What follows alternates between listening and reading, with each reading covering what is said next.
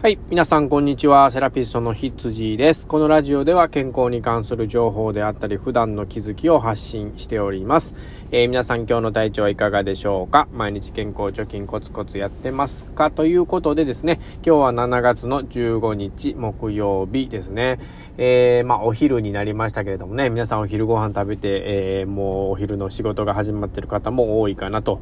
思いますが、え、僕はまあ、コツコツと、えー、仕事をこなしている状況です。今日はまあ天気が良くなってね、えー、まあひとまず安心かなというふうに思いますけども、えー、もうまだね、大阪の方は梅雨が明けてないので、まあ今週中には開くかなという感じになってますのでね、えー、まあ夏までもうすぐと、まあ夏ですけどね、夏ですけども、えー、梅雨明けて本格的な夏までもうすぐということで、えー、まああの気を抜かず頑張っていきたいと思いますが、えー、今日の本題は何かと言いますとですね、ね、ちょっとね、あの、ま、いろいろ、情報をね、仕入れていく中で面白いね、ニュースが飛び込んできたんですよ。これまあ、ちょっと前のニュースなんですけど、皆さん知ってる方もいらっしゃいますかね。えー、まあ、最新技術の話です。まあ、えっ、ー、と、今日はね、ちょっと健康じゃないんですけども、まあ、あの、地球に優しいというか、まあ、そういうね、に面白いニュースを、えー、少しお話ししたいなと思います。えー、まあね、健康だけじゃなくてね、僕が気になったニュースとか、ちょっと面白いな、これっていうね、えー、ことがあったらね、ぜひここでも喋っていきたいですからね。うん、まあ皆さん聞いておられる方がいましたらですね、え、まああの、うわ、こんなこともあるんだと思ってもらえたら嬉しいなと思いますね。まあ何かと言いますとですね、えっ、と、皆さん毎日こう排泄しますよね。代弁しますよね、トイレでね。えー、そのね、まあ、大まかに言うとですね、その代弁を、えー、エネルギーに変えるっていう技術なんですよ。これがね、えっ、と、韓国の大学なんですけれどもね、ウルサン科学技術大学っていうところで、えー、大学の、えっ、と、なんていうのかな、チョージェウェオン教授かな。ちょっと間違っててるかもしれないんですけども、ちょっと英語で書いてるのでね、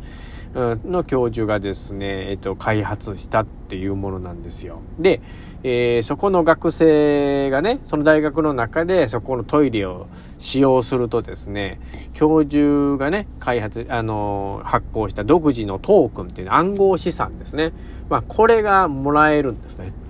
うん、まあ、環境に優しいことをしたっていうことで、えー、その暗号資産がいただけて、まあ、それを集めることによってですね、えー、まあ、キャンパスでコーヒーであったり、カップヌードルであったりとか、バナナであったりっていうのを、えー、そのトークンで買うことができる、変換することができるっていう、えまあ、実験的なことをね、この大学はしてるんですよ。で、そのうんちから、あの、エネルギーに変えるまあ、どうやって変えるのっていうところなんですけどもね。えー、これはですね、その排泄物の中にあるバイオガスっていうものが入ってて、それを、えー、微生物が、えー、分解して、えガスに変えるっていうんですね。で、えっ、ー、と、まあ、トイレをする上で、まあ、今、水洗便所がほとんどですけれども、まあ、環境において、まあ、何が問題かって言ったら、やっぱりその水の使いすぎなんですよね。水の使いすぎっていうのが一つ問題になってるんですけれども、えー、このトイレはですね、まあ、それも、えー、まあ、言ったら改善してると。で、えー、真空ポンプを利用してですね、そのトイレの下に地下タンクがあるんですけれども、そのポンプを、で、えー、まあ、排泄物を下にタンクの方にガッて送るんですね。そのポンプで送るために水の使用量っていうのが、あの、格段に低下するんですね。水を使わなくてもそのタンクに、えー、まあ、その排泄物を送ることができる。水で送らないっていうことなんですよね。あんまり。まあ、少し使うんだと思うんですけど、水の使用量がかなり低下するっていうことなんですよ。さらに、微生物、まあ、特殊な微生物を入れてるんだと思うんですけど、その微生物を使って、その排泄物から、えー、メタンガスを、えー、使、えー、取るということですね。採取するっていうことなんですよ。で、えそのメタンガス、えー、メタンガスですね。まあ、その、メタンガスから、まあ言ったらバイオガスに変えるんですね。使えるガスに変えないとダメなので、バイオガス。で、電力、肥料っていう風に、まあその使えるものに変換、そこからできるっていうことなんですよね。で、そういった、えー、電力とかバイオガスとか肥料、まあこれはまあ、あの具体的なエネルギーの名前ですよね。入れる。まあ、そういうものが、えー、っと、どういうものに使われるかって言ったらガスストーブとか、温水ボイラーとかね、えー、燃料電池とか、そういうものにまた変わっていくっていうことなんですよ。この前なんかバイオガス、まあ燃料かな、まあなんか使った、あの、飛行機が、あの、初めて飛んでましたよね。日本の実験かなんかで。だこれからは、その環境、その排気ガスを、えー、なるべく出さない、そういうバイオガスっていうのが、あの、どんどんどんどん世の中に普及していくと思います。で、えー、それを言ったら人間の排出物から、えー、作ることができるっていうね。まあ、すごいトイレなんですけどね。これ、BB トイレっていうんですかね。えー、まあ、そういう名前で書いてますけどね。いや、まああのね、まあすごい技術っていうのはね、これからどんどんどんどん出てくるわけですよね。まあ、えっと、まあ僕らが生きているうちにそういう技術がその世の中に浸透して日常生活にね、落とし込めることができるのかっていうのはちょっとわからないですけれども、まあ確実にね、そういう未来がやってきてるっていうことなんですよ。えー、これからのですね、あの技術っていうのは、ただ単に人間が便利になる、えー、楽に生活できるっていうだけの技術じゃなくてですね、まあこういうまあたくさん災害が起こって温暖化のためにね、えー、まあ、気温がえらい上がったりとかね、地球が壊れてきている状況を、その優しい環境のね、えー、ものをなんか技術、まあ、地球を救う技術、温暖化を救う技術、プラス、えー、まあ、その、今の、もっともっと便利な技術っていうのをこの足してね、掛け算で、えー、進んでいきたいっていう、そういう企業とか会社、大学っていうのが多いので、まあ研究が進んでますよね。えー、すごいなという一言に尽きるんですけどね。まあ僕はそのこういう技術者じゃないので、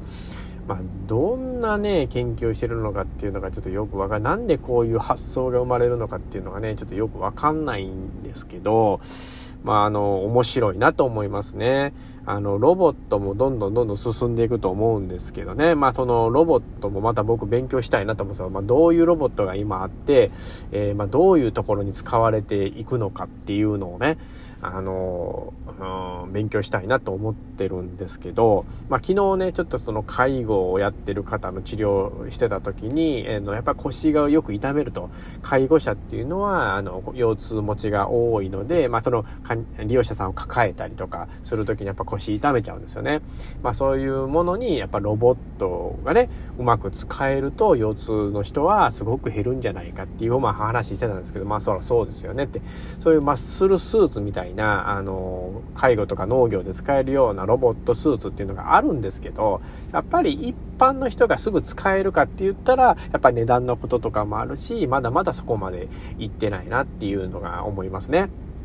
うん。だから、えっ、ー、と、まあ、これからね、まあ、どんどん出てくるとは思うんですけど、まあ、あの、まあ、そういうね、ロボットの、こう、使う方の人間のね、えー、勉強とか情報量っていうのもね、もっともっと大事になってくると思いますので、まあ、例えば、介護かけるロボットとか、僕らみたいな治療かける、こう、ロボットとか、まあ、環境もそうですよね。優しいものであったりとか、何かその、えー、一つの技術だけじゃなくて、もう一つね、えー、なんか掛け合わせて、えー、世の中をもっともっともっと良くしていこうっていうね、あの、こういう考え方ってすごい大事だなと思うので、えっ、ー、と、ここで喋ってね、皆さんに共有できたらなというふうに思いました。今日はね、えー、ちょっとこうトイレから、えっ、ー、と、環境に良いガスをね、取り出す技術ということで、えー、お話ししてみました。えー、次回もね、なんか面白い情報であったり、えー、有益なね、健康情報があればお話ししていきたいと思いますので、どうぞよろしくお願いします。ということで、セラピストのひつじでした。ではでは。